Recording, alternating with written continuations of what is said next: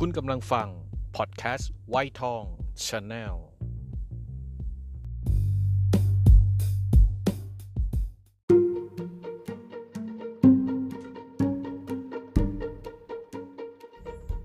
เกิดมาบน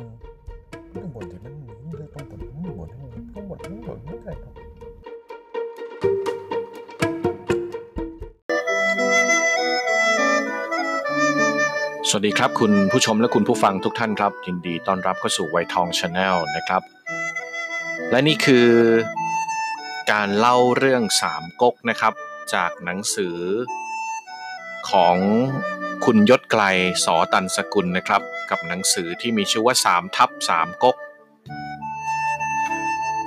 เรื่องราวจะเป็นยังไงขอเชิญรับชมและรับฟังได้เลยครับ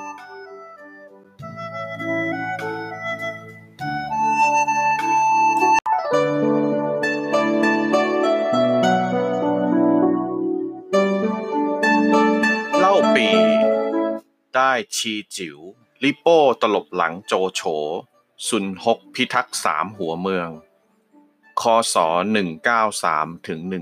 194 ปีคริสตศักราช 193 นะครับ เราขุนศึกเริ่มเปิดศึกแย่งชิงดินแดนกันไปทั่วทั้งแผ่นดิน เล่าเปียวแห่งแกงจิ๋วนะครับได้บุกโจมตีอ้วนสุด ซึ่งส่งผลให้อ้วนสุดต้องหนีขึ้นเหนือ และก็เข้ายึดหัวเมืองในบริเวณตันลิว ซึ่งเป็นที่มั่นของโจโฉนะครับทำให้โจโฉต้องตอบโต้กลับ แล้วก็ตีทัพอ้วนสุดแตกพ่าย ต้องหนีตายไปหลายครั้ง ขณะเดียวกันนะครับที่เมืองชีจิ๋วขุนศึกนามว่าฉุยหวน ก็ได้รวบรวมกองกำกองทัพนะครับแล้วก็ประกาศตนขึ้นเป็นโอรสสวรรค์ โตเกียมครับเจ้าเมืองชีจิ๋วจึงได้ร่วมมือกับเขา แล้วก็สะสมกองกำลังขึ้นมาได้มาก จากนั้นนะครับทั้งสองได้เข้ายึดเมืองในดินแดนแถบไทซาน และก็สังหารโจซงบิดาของโจโฉถึงแก่ความตาย ฝ่ายโจโฉนะครับ ซึ่งเวลานั้นกำลังไล่ล่าอ้วนสุดอยู่นะครับ ได้ทราบข่าวนี้แล้วก็โกรธแค้นโตเกียมมากเลย จึงตัดสินใจยกทัพใหญ่นะครับ บุกโจมตีเมืองชีจิวในทันที จโฉสามารถตีหัวเมืองของชีจิวนะครับจนแตกพ่ายได้นับสิบสหัวเมืองเลยนะครับ ระหว่างการเดินทางก็ยังได้สังหารชาวเมืองอย่างโหดเหี้ยม สร้างความหวาดกลัวนะครับให้กับชาวชีจิวจำนวนมาก โตเกียมนะครับหวาดกลัวมากถึงกับขอความช่วยเหลือไปยังขุนศึกคนอื่นๆ โดยรอบๆ แต่ก็ไม่มีใครตอบรับนะครับ จนกระทั่งคงยงครับ เจ้าเมืองปุดไฮได้แจ้งข่าวนี้ให้แก่เล่าปี ซึ่งเวลานั้นนะครับอยู่ที่ผิงหยวนก็ให้เล่าปีได้รับทราบนะครับ แม้ว่าเล่าปีจะมีกำลังทหารน้อยกว่าโจโฉมากเลยนะครับ แต่ก็ตัดสินใจครับนำกองทัพไปช่วยเหลือโตเกียมทันที เมื่อเล่าปีนะครับเดินทัพมาถึงชีจิวนะครับ โตเกียมก็รู้สึกขอบคุณเล่าปีเป็นอย่างมาก แล้วก็กล่าวกับบีตกนะครับ ซึ่งเป็นขุนนางสนิท ว่าเมื่อได้เล่าปีเข้ามาชาวเมืองชีจิวก็รอดพ้นแล้ว ไม่นานนักนะครับ ทัพของโจโฉก็เดินทางมาถึงโตเกียมส่งโจเมาขุนพลของตนแล้วก็เล่าปี รวมกันยกทัพเข้ารบกับโจโฉแต่โจโฉก็วางกับดักเล่นงานจนพ่ายแพ้ไปนะครับ ในขณะเดียวกันนะครับลิโป้ซึ่งเวลานั้นกำลังเป็นขุนศึกพเนจรก็ได้รับความช่วยเหลือจากตันกงครับทำหน้าที่เป็นกุนซือให้ ได้วางแผนร่วมมือกับเตียวเมา ขุนพลของโจโฉซึ่งดูแลแนวหลังของโจโฉที่ปักเอียงทำการก่อกบฏครับ เข้ายึดหัวเมืองแถบปักเอียง และก็กุนจิ๋วมาครองได้ ซุนฮกแล้วก็เทียหยกนะครับสองกุนซือของโจโฉซึ่งทำหน้าที่ดูแลแนวหลังที่เมืองตันลิว จึงได้ร่วมมือกันวางแผนประสานเพื่อต้านลิโป้เอาไว้ ฝ่ายซุนฮกนะครับคาดการณ์ว่าตันกงครับเป็นผู้วางแผนประสานกับเตียวเมาให้ก่อกบฏซุนฮกจึงรีบส่งสารไปขอให้แฮหัวตุ้นนะครับรีบนำกองทัพเข้ามาช่วยเหลือ ซึ่งเวลานั้นนะครับหัวเมืองแถบ เอียนจิ๋วทั้งหมดได้เข้าร่วมกับลิโป้แล้วแฮหัวตุ้นครับเมื่อนำกองทัพเข้ามาก็สามารถจัดการปราบกลุ่มกบฏได้รับคาบเวลานั้นนะครับกุยกงที่เข้าร่วมเป็นพันธมิตรกับลิโป้ ได้นำกองทัพที่มีกำลังนับหมื่นเลย ได้เข้าประชิดเมืองตันลิวที่ซุนฮกดูแลอยู่ซุนฮกจึงวางแผนเข้าเจรจากับ กุยกงนะครับด้วยความกล้าหาญโดยไม่หวั่นเกรงกองทัพนับหมื่นของกุยกงทำให้กุยกงเกิดความยำเกรงว่าภายในเมืองคงมีการป้องกันเข้มแข็งและก็ยากจะตีแตกได้ จึงเจรจาสงบศึกกันนะครับ จากนั้นครับซุนฮกและเทียหยกก็ร่วมกันวางแผนประสานส่งหนังสือเข้าเจรจากับเจ้าเมืองฟ้านและตังด้วยเหตุนี้นะครับซุนฮกและเทียหยกจึงสามารถพิทักษ์สามหัวเมืองหลักไว้ให้โจโฉได้ ส่งผลให้โจโฉไม่สูญเสียฐานที่มั่นของตนไปทั้งหมด ด้านโจโฉนะครับ ซึ่งติดพันการศึกอยู่ที่ชีจิวก็เมื่อได้รับข่าวการก่อกบฏของเตียวเมา และก็การตลบหลังของลิโป้และตันกงแล้ว จึงตัดสินใจถอยทัพกลับด่วนเลยนะครับ โดยการถอยทัพกลับของโจโฉส่งผลให้เมืองชีจิวรอดพ้นหายนะมาได้ ด้วยเหตุนี้นะครับเล่าปีผู้นำทัพเข้ามาช่วยเหลือชีจิว จึงได้รับการยกย่องว่า เป็นผู้ช่วยแก้ไขวิกฤตของชีจิวเอาไว้ไปได้ โดยปริยายทำให้เขาได้รับความนิยมจากชาวเมืองเป็นอย่างมากนะครับ ส่วนโจโฉก็นำทัพกลับไปทำศึกชิงเมืองปักเอียงคืนมาจากลิโป้ ผลคือลิโป้ต้องออกไปตั้งมั่นอยู่ทางตะวันออกของปักเอียง รอคอยโอกาสต่อมานะครับ ด้านซุนฮกและเทียยกก็ได้รับการยกย่องจากโจโฉเป็นอย่างสูงนะครับ ที่ช่วยแก้ไขวิกฤต ไม่ให้สถานการณ์ต้องเลวร้ายไปกว่านั้นทำให้โจโฉยังสามารถตั้งหลักในการช่วงชิงแผ่นดินต่อได้ ต่อมาโตเกียมนะครับได้ล้มป่วยหนักแล้วก็เสียชีวิตกระทันหัน ไม่ปรากฏว่าทายาทของโตเกียมมีตัวตนหรือมีความสามารถแต่อย่างใด บิโตกครับซึ่งเป็นขหาบดีที่มีตำแหน่งขุนนางใหญ่ในชีจิว๋วจึงนำเหล่าขุนนางและนายทหารร่วมกันสนับสนุนให้เล่าปีที่ยังพำนักอยู่ในเมืองได้ขึ้นเป็นเจ้าเมืองชีจิ๋วสืบต่อมา แต่เล่าปีก็ปฏิเสธ ตันเต็งจึงชี้แจงว่า เวลานี้แผ่นดินกำลังวุ่นวาย ชีจิ๋วเป็นดินแดนกว้างใหญ่ และมีประชากรนับล้านคน แต่กลับปราศจากผู้นำที่เหมาะสม เล่าปีจึงควรยอมรับที่จะขึ้นเป็นผู้นำเพื่อใช้เป็นฐานกำลัง แต่เล่าปีก็ยังคงยืนกรานคำเดิมนะครับ แล้วก็กล่าวว่าอ้วนสุด ซึ่งอยู่ที่ซิ่วซุ่นเป็นลูกหลานตระกูลขุนนางใหญ่ถึง 5 รุ่น เขาเหมาะที่จะรับตำแหน่งนี้มากกว่า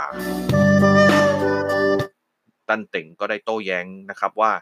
อ้วนสุดไม่ใช่ผู้ปกครองที่ทรงธรรม ในขณะที่ท่านเล่าปีนั้น บัญชาการทหารและพลม้าหลายหมื่นคน จึงสามารถที่จะช่วยเหลือราชวงศ์ฮั่นและประชาชนให้รอดพ้นจากกรียุค รวมถึงจากผู้ปกครอง ซึ่งไร้คุณธรรมได้คงยงยังได้กล่าวเสริมอีกนะครับว่า คนอย่างอ้วนสุดไม่เคยห่วงใยรัษฎร เขาเป็นแค่เศษซากผุพังที่ไม่ควรจะเอ่ยถึงด้วยซ้ำชาวเมืองชีจิ๋วล้วนต้องการได้ท่านเล่าปีมาเป็นผู้นำ หากท่านเล่าปีปฏิเสธ จะต้องเสียใจในภายหลังแน่นอน ดังนั้นนะครับภายใต้การสนับสนุนของเหล่าขุนนาง และผู้ที่มีชื่อเสียงเหล่านี้ เล่าปีจึงยอมรับข้อเสนอ แล้วก็กลายเป็นผู้นำคนใหม่ของชีจิวนับตั้งแต่นั้น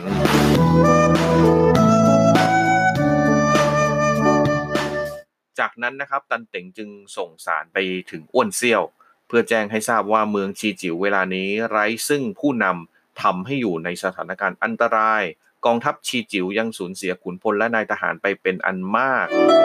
จนไม่อาจป้องกันศึกจากภายนอกได้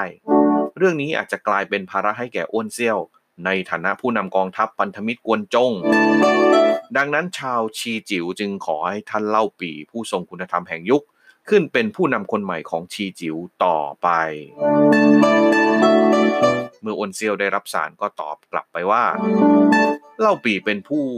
ทรงคุณธรรม ซึ่งมีความเหมาะสมอย่างยิ่งต่อตำแหน่งนี้แล้ว จึงนับว่าเป็นโชคดีของชาวชีจิ๋วอย่างยิ่ง ด้วยเหตุนี้นะครับสถานะความเป็นผู้นำกองกำลังของและเจ้าเมืองใหญ่ของเล่าปีจึงได้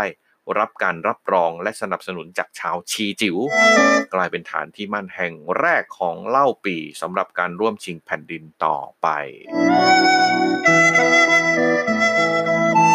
ข้อแตกต่างระหว่างประวัติศาสตร์และนิยายและอธิบายเสริมข้อที่ 5 นะครับ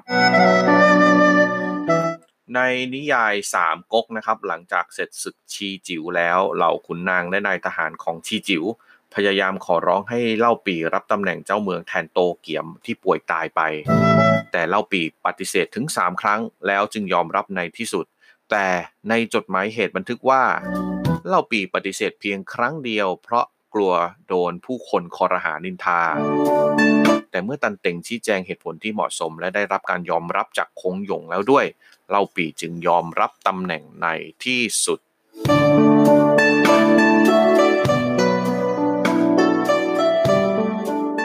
โจโฉอัญเชิญเสด็จฮ่องเต้ ควบคุมอำนาจราชสำนัก คศ 194 ถึง 196 หลังจากซุนเกียนสิ้นชีพได้ไม่นานนะครับ บุตรชายคนโตคือซุนเซ็ก ในวัย 17 ปีก็ได้นำศพของซุนเกียนผู้เป็นบิดาไปฝังที่เมืองปาชู แล้วให้มันดาพำนักที่นี่ส่วนตนและนายทหารส่วนใหญ่ข้ามแม่น้ำแยงซีเกียง ไปตั้งมั่นที่เจียงตู เพื่อหาโอกาสสะสมกำลังรอวันที่จะฟื้นฟูตระกูลซุนอีกครั้ง ช่วงที่โตเกียมเจ้าเมืองชีจิ๋วยังมีชีวิตอยู่นั้น มีความเป็นอริกับซุนเซ็กอย่างมาก ซุนเซ็กจึงรวบรวมทหารกับขุนพลที่เหลือ ไปเข้าร่วมกับอู่จิ้ง เจ้าเมืองตานหยาง ซึ่งมีศักดิ์เป็นลุงของเขา พร้อมกับที่ปรึกษาคนสนิทคือลิห้อมและซุนโห ซึ่งเป็นญาติ จึงเป็นโอกาสที่ทำให้ซุนเซ็กได้รวบรวมทหารและได้ขุนพลของบิดากลับมาช่วยงานอีกครั้งได้แก่อุยกาย เทียเผาฮันตง ปีคริสตศักราช 194 พระเจ้าเฮียนเต้ประกาศเริ่มใช้ศักราชซิงผิง ในเวลาเดียวกันนั้นนะครับ ซุนเซ็กพร้อมกับนายทหารในสังกัดทั้งหมด ก็ได้เดินทางไปขอพึ่งพิงอ้วนสุด ที่เป็นเจ้านายเก่าของซุนเกียรติผู้เป็นบิดา เนื่องจากเวลานั้นอ้วนสุดกำลังขยายอิทธิพลอยู่ที่เมืองอยู่ที่เมืองซิ่วซุน และคิดการจะขยายอำนาจไปเกงจิว๋วจึงยินดีรับซุนเซ็กมาเป็นขุนพลในกองทัพ เกียวเมาและเตียวซุ่นนะครับสองนายทหาร และที่ปรึกษาของอ้วนสุดต่างก็ยกย่องความเป็นอัจฉริยะในการทำศึกและความห้าวหาญเกินวัยของซุนเซ็กเป็นอย่างมาก และได้กล่าวว่า หากท่านอ้วนสุดมีบุตรเช่นซุนเซ็กแล้ว ไม่มีทางที่ความตายจะมากล้ำกลายได้แน่นอนอ้วนสุดจึงแต่งตั้งให้ซุนเซ็กขึ้นเป็นนายทหารชั้นนายพันผู้เชิดชูความยุติธรรม ซุนเซ็กนะครับเป็นกำลังสำคัญที่ช่วยเหลืออ้วนสุดในการทำศึกขยายดินแดน และก็สร้างผลงานสำคัญไว้มาก และเมื่ออ้วนสุดต้องการชิงเมืองชีจิ๋วนะครับได้สั่งลกคังครับ เจ้าเมืองหลูเจ้าเมืองหลูเจียง ส่งเสบียงไปให้ซุนเซ็ก แต่ลกคังกลับปฏิเสธซุนเซ็กจึงขอเข้าพบลกคังเพื่อหวังเจรจา เมื่อไม่ได้ผลนะครับอ้วนสุดจึงเจรจาตกลงกับซุนเซ็กว่า ถ้าซุนเซ็กสามารถตีเมืองหลูเจียงได้ ก็จะยกเมืองหลูเจียงให้ซุนเซ็กเป็นฐานที่มั่นในการเข้าตีดินแดนกังหนำเพื่อรากฐานของตระกูลซุนต่อไป ผลก็คือนะครับซุนเซ็กสามารถใช้ทหารจำนวนน้อยเข้าตีลกคังและยึดเมืองหลูเจียงได้สำเร็จ อ้วนสุดจึงเกิดความระแวงว่าซุนเซ็กจะก่อการขึ้นมาเป็นใหญ่ เพราะซุนเซ็กมีฝีมือในการต่อสู้รบเก่งกล้าเกินวัย จึงไม่ต้องการมอบอำนาจทหารให้ และหาทางผลักซุนเซ็กออกไปจากศูนย์อำนาจทหารในเมืองซิ่วชุน ซุนเซ็กพอรู้ว่าอ้วนสุด ระแวงตน ก็จึงคิดหาทางตีจากไปนะครับ เมื่อมีโอกาสเขาจึงขออนุญาตจากอ้วนสุดนำทัพเข้าปรับปรามเผ่าซานเย่ทางใต้ ซึ่งเวลานั้นก่อกำลังก่อความวุ่นวายแถบเมืองตานหยางนะครับอ้วนสุดก็อนุญาตครับ จึงเป็นการเกิด โอกาสให้ซุนเซ็กแยกตัวออกมาจากอ้วนสุด เพื่อทำการใหญ่ของตนเองนับตั้งแต่บัดนั้น ปีคริสตศักราช 195 หลังจากโจโฉนะครับเสียท่าให้ดิโป้แล้วก็กลับมาตั้งหลักที่เมืองตันหลิว ไม่นานนักนะครับเขาก็ยกทัพใหญ่ไปแก้แค้นลิโป้เพื่อชิงเมืองปักเอียงกลับคืนมา หลังจากสู้รบกันอย่างดุเดือดนะครับ สุดท้ายโจโฉก็สามารถเอาชนะ มาได้นะครับลิโป้ก็หนีตายครับ กลับไปเป็นขุนศึกเร่ร่อน แล้วก็พยายามขอความช่วยเหลือไปยังขุนศึกคนอื่น ๆ ในหัวเมืองโดยรอบ โดยอ้างผลงานที่ว่าตนเคยเป็นผู้สังหารต่างโต๊ะ แล้วก็ช่วยเหลือราชสำนัก แต่ชื่อเสียงในทางเลวร้ายเรื่องความทะเยอทะยานละโมบ และเนรคุณของลิโป้นั้นเป็นที่รู้กันไปทั่วนะครับ จึงไม่มีขุนศึกหรือเจ้าเมืองใดยอมให้การช่วยเหลือ ในปีนี้นะครับเหล่าขุนศึกต่างๆ ก็เริ่มตั้งตัวขึ้นเป็นใหญ่ทำให้แผ่นดินเข้าสู่ช่วงกลียุค และเกิดสงครามรบพุ่งไปทั่วทั้งแผ่นดินนะครับ พระเจ้าเฮนเต้ซึ่งเวลานั้นไม่มีอำนาจทางทหาร จึงต้องการพึ่งพาขุนศึกที่มีกำลังเข้มแข็ง และสามารถไว้ใจได้ เนื่องจากโจโฉเคยมีประวัติและผลการต่อต้านต่างโต๊ะมาก่อน พระเจ้าเฮียนเต้จึงทรงพระราชทานแต่งตั้งโจโฉให้เป็น เจ้าเมืองเอียนจิว๋วเพื่อเป็นการซื้อใจโจโฉให้มาช่วยเหลือราชสำนักนะครับ ด้วยเหตุนี้จึงทำให้โจโฉมีอำนาจบังคับบัญชาในหัวเมือง และระดมกำลังทหารในภาคกลางได้อย่างชอบธรรมฝ่ายเล่าปีนั้นนะครับครอบครองจีจิวได้ราวหนึ่งปีครับลิโป้ก็ส่งหนังสือมาขอความช่วยเหลือ เล่าปีจึงตัดสินใจรับลิโป้มาอยู่ด้วย แม้ว่ากวนอูและเตียวหุยจะคัดค้านอย่างหนัก โดยให้เหตุผลว่าลิโป้นั้นเพื่อผลประโยชน์เฉพาะหน้าถึงกับสังหารบิดาบุญธรรมของตนเองไปถึงสองคน แต่เล่าปีคิดว่าลิโป้มีใจฝักใฝ่ราชวงศ์ฮั่น อีกทั้งการสังหารต่างโต๊ะเป็นการขจัดภัยให้แผ่นดิน จึงยอมรับลิโป้มาอยู่ด้วย เมื่อเราปีพบกับลิโป้นะครับก็เรียกหากันสนิทสนมดุดพี่น้อง แล้วจัดงานเลี้ยงใหญ่โต สร้างความไม่พอใจให้แก่กวนอู และเตียวหุยไม่น้อยนะครับ จากนั้นครับเล่าปีได้ขอให้ลิโป้ไปดูแลเมืองเสียวพ่าย เพื่อหวังให้เป็นกันชนกับโจโฉที่ครองกุนจิ๋วทำให้เกิดสภาพคานอำนาจกันระหว่างเล่าปีและโจโฉในภาคกลาง โดยมีลิโป้ขั้นอยู่ระหว่างกลาง ฝ่ายอ้วนเซียวนะครับซึ่งกำลังขยายอิทธิพลอยู่ทางตอนเหนือในดินแดนเหอเปย ก็สามารถเข้าครองกิจิวได้ไว้แทบทั้งหมด แล้วก็ทำศึกใหญ่กับกองซุนจ้านนะครับที่ปาซิว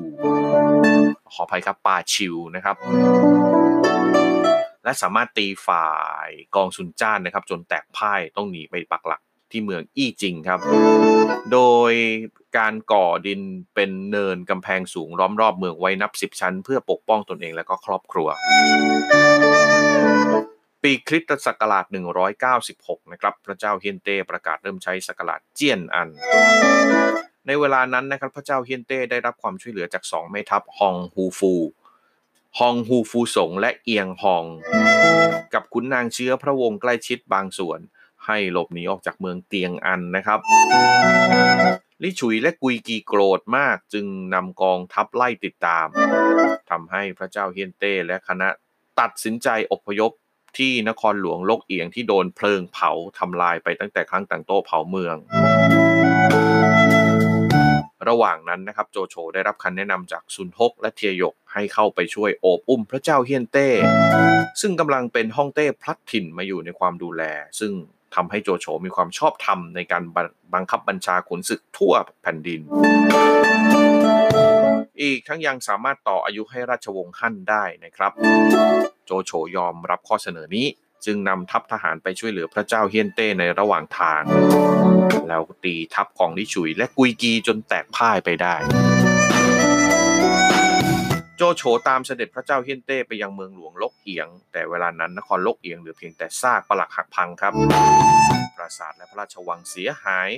จากการเผาทำลายของต่างโต๊ะในครั้งก่อน จนยากแก่การฟื้นฟูหรือใช้เป็นฐานที่มั่นได้ซุนฮกจึงเสนอให้ย้ายเมืองหลวงไปที่นครฮูโต หรือภายหลังตั้งชื่อว่าสุยฉาง โดยกล่าวว่า เมืองฮูโตมีชัยภูมิยอดเยี่ยม มีภูเขาเป็นประการธรรมชาติล้อมรอบ พื้นที่โดยรอบมีความอุดมสมบูรณ์ เหมาะแก่การเพาะปลูกเพื่อสะสมสเสบียง และมีความพร้อมในการป้องกันและทำศึกได้มากกว่า โจโฉจึงทำตามที่ซุนฮกเสนอนะครับ แต่เอียงฮองไม่ยินยอมและต้องการนำฮ่องเต้กลับไปที่เมืองเตียงอัน จึงได้เปิดศึกกับโจโฉนะครับ แต่ก็พ่ายแพ้จนต้องหนีลงใต้ไปขออยู่กับอ้วนสุด ในศึกนี้นะครับโจโฉยังสามารถได้ตัวซิหลงครับขุนพลในสังกัดเอียงฮองที่มีความกล้าหาญและฝีมือรบอันเก่งกล้าเข้ามาสวามิภักดิ์ด้วยสุดท้ายครับโจโฉได้อัญเชิญฮ่องเต้เสด็จไปประทับที่นครฮูโต จากความชอบใหญ่หลวงที่เข้ามากอบกู้ราชสำนักไว้ทำให้โจโฉนะครับได้รับพระราชทานแต่งตั้งเป็นแม่ทัพใหญ่ต้าเจียงจุนหูผีโหอีกรอบนะครับ ต้าเจียงจุนจุนหูผีโหควบตำแหน่งมหาเสนาบดีได้รับบรรณาศักดิ์บรรดาศักดิ์เป็นขุนนางชั้นกง หรือเจ้าพญามีอำนาจควบคุมฝ่ายทหารและพลเรือนทั้งหมด ด้วยเหตุนี้นะครับจึงทำให้โจโฉสามารถอ้างพระราชองค์การจากฮ่องเต้ได้ เพื่อบัญชาการขุนศึกทั่วแผ่นดินภายใต้นามของราชวงศ์ฮั่นได้อย่างชอบธรรม เป็นข้อได้เปรียบนะครับเหนือขุนศึกกลุ่มอื่น ในแง่ของการเรียกระดมกำลัง และก็การสร้างความชอบธรรมทางการเมือง เพราะเท่ากับว่ากองทัพของโจโฉก็คือกองทัพของราชสำนัก แม้ว่าแท้จริงแล้วนะครับเวลานั้นพระเจ้าเฮียนเต้และราชสำนักจะไม่ได้มีอำนาจการปกครองประเทศจีนโดยแท้จริงแล้วก็ตาม โจโฉได้ยังทำดีกาเสนอให้พระเจ้าเฮียนเต้นะครับออกพระราชองค์การแต่งตั้งให้อ้วนเซี่ยวครับเป็นแม่ทัพฝ่ายขวา แต่อ้วนเซี่ยวไม่ยอมรับ เพราะนั่นจะทำให้ตนมีตำแหน่งในราชสำนักเป็นรองโจโฉไปโดยปริยาย วนเซียวจึงกล่าวโจมตีโจโฉเรื่องการตัดสินใจย้ายนครหลวงเอง โดยไม่ได้ปรึกษาขุนศึกคนอื่นก่อน เป็นจุดเริ่มที่ทำให้ความสัมพันธ์ของโจโฉและอ้วนเซียวเริ่มย่ำแย่ลง อ้วนเซียวจึงเริ่มหาพันธมิตรมาเป็นแนวร่วมของตนเองมากขึ้น เพื่อเริ่มการปิดล้อมโจโฉนับตั้งแต่บัดนั้น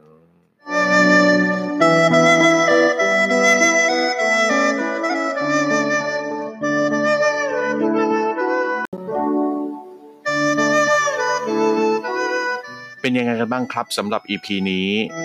ชื่นชอบนะครับ ก็ก็ติดตาม EP ต่อไปกันด้วยนะครับ จะเล่าอย่างนี้ไปเรื่อยๆ จนกว่าจะจบเรื่องนะครับ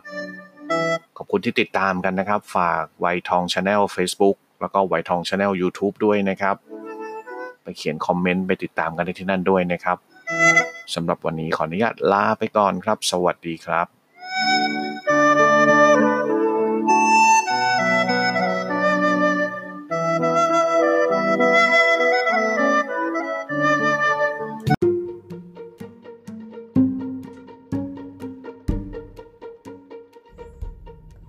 เกิดมาบนต้องบนที่มันต้องบนต้องบนต้องบนต้องบนไม่ได้ครับ